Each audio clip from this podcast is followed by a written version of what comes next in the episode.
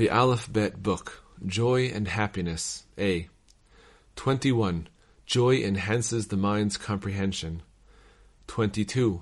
A person's joy is a sign that he is from a lineage blessed by God. 23. Rain falls in the merit of bringing joy to a groom and bride. 24. God protects a person when he rejoices in performing a mitzvah. 25. By rejoicing on Simchat Torah, a person is rewarded with serving God out of love. 26.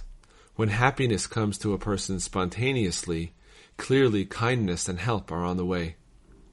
27. By being happy, a person's fame spreads and he merits da'at. B.